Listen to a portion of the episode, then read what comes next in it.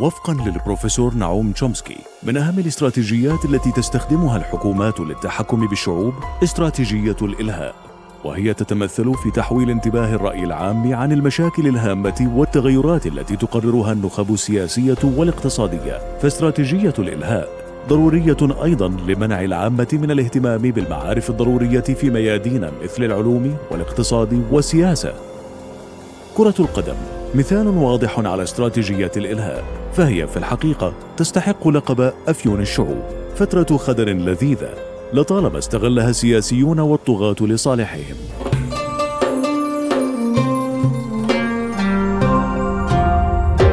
رؤيا بودكاست. أي معلومات تظهر ضمن هذه الحلقة هي من مصادر غير موثوقة فقد تحتمل الصواب وقد تحتمل الخطأ.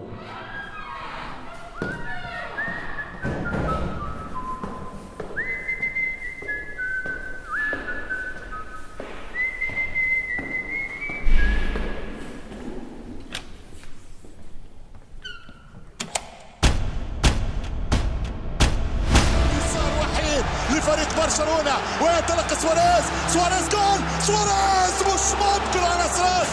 مش ممكن على كرة القناص الاوروغواني رايح للثاني كربخ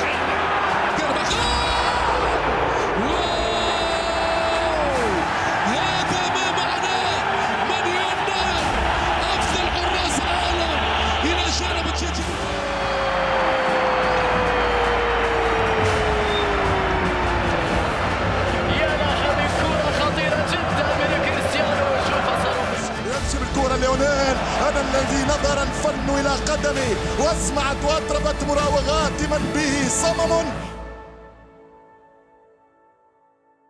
حين استضافت إيطاليا كأس العالم عام 1934 قال موسوليني لم أتصور أن ولاء الإيطاليين لهذه اللعبة يفوق ولاءهم لإيطاليا وأحزابها الوطنية. سنفعل ما بوسعنا لاستضافة البطولة القادمة. وبالفعل استضافت إيطاليا البطولة التالية عام 1938 وبعد فوز إنجلترا بكأس العالم 1966 كتب وزير الاقتصاد كروسمان هذا النصر سيخفف الضغوط على الجنيه الاسترليني ويحد من عمليات المتاجرة ضده.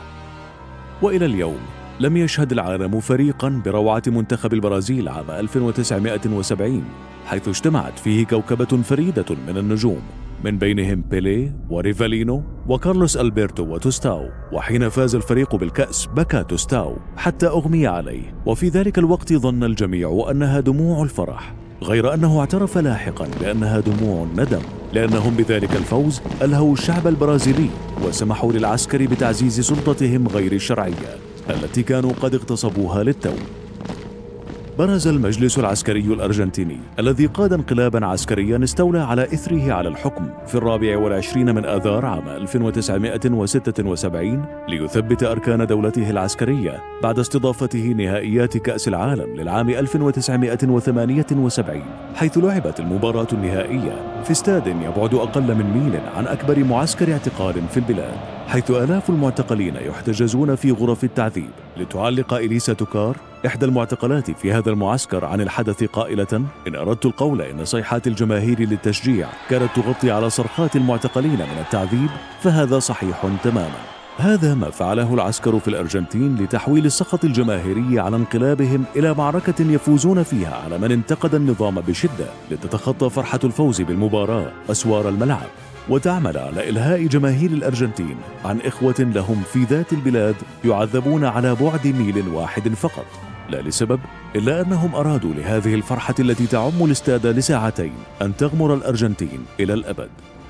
وفي الحقيقة لم تكن هذه المرة الأولى التي تتدخل فيها حكومات العالم لتغيير نتائج المباريات. فقد سبق لحكومة السلفادور أن ضغطت على حكومة الهندوراس للسماح لها بالفوز بالبطولة القارية بغرض إلهاء الشعب عن ضغوط التضخم الداخلية غير أن هندوراس لم ترفض فقط هذا الطلب بل وفازت على السلفادور مما أدى لنشوب معركة حقيقية غزت فيها جيوش السلفادور هندوراس كحل بديل لإلهاء الشعب عن ذات الضغوط. وفي بطولة 1950 وصلت البرازيل والأوروغواي إلى المباراة النهائية وفي الليلة السابقة للمباراة حضر من الأوروغواي مسؤول حكومي كبير طلب الانفراد باللاعبين وفي ذلك الاجتماع شكرهم على الجهد الذي بذلوه للوصول للمباراة النهائية لكنه حذرهم من أن الفوز على البرازيل سيعرض علاقات البلدين للخطر ويضر بمصالح الأوروغواي الاقتصادية. ولكن رغم هذا التحذير ورغم أن جميع النقاد رشحوا البرازيل انتفض لاعبو الأوروغواي لكرامتهم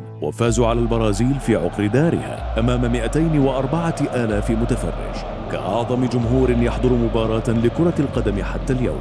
لتأتي بطولة الأمم الإفريقية للعام 2006 للتأكيد على استخدام الرياضة في إلهاء الشعوب حيث استغلها نظام مبارك للتغطية على حادث غرق عبارة السلام 98 وفي النسخة التالية التي فازت بها مصر أيضا وملأت شوارعها الاحتفالات كانت غزة تحت الحصار والذي ربما لم يسمع عنه الجمهور إلا من خلال ارتداء لاعب المنتخب الأول لكرة القدم محمد أبو تريكة قميصا يحمل شعار تعاطفا مع غزة في ظل هذه العلاقة المتشابكة بين أقدام اللاعبين وعقول السياسيين يقف الشعب حائرا متسائلا أبهذا يجب أن نفرح؟ وهل يمكن أن تكون كرة تتقاذفها الأقدام هي مصدر فخرنا وعزنا؟ فالقضية الفلسطينية إنسانيا لازم تتضامن معاها. بالوقت بالمال بالمواقف بالفلوس بالدعاء كل ما تملك.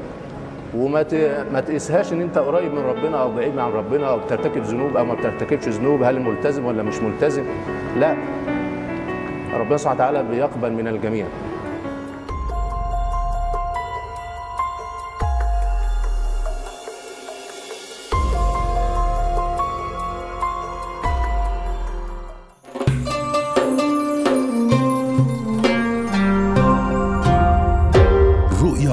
podcast.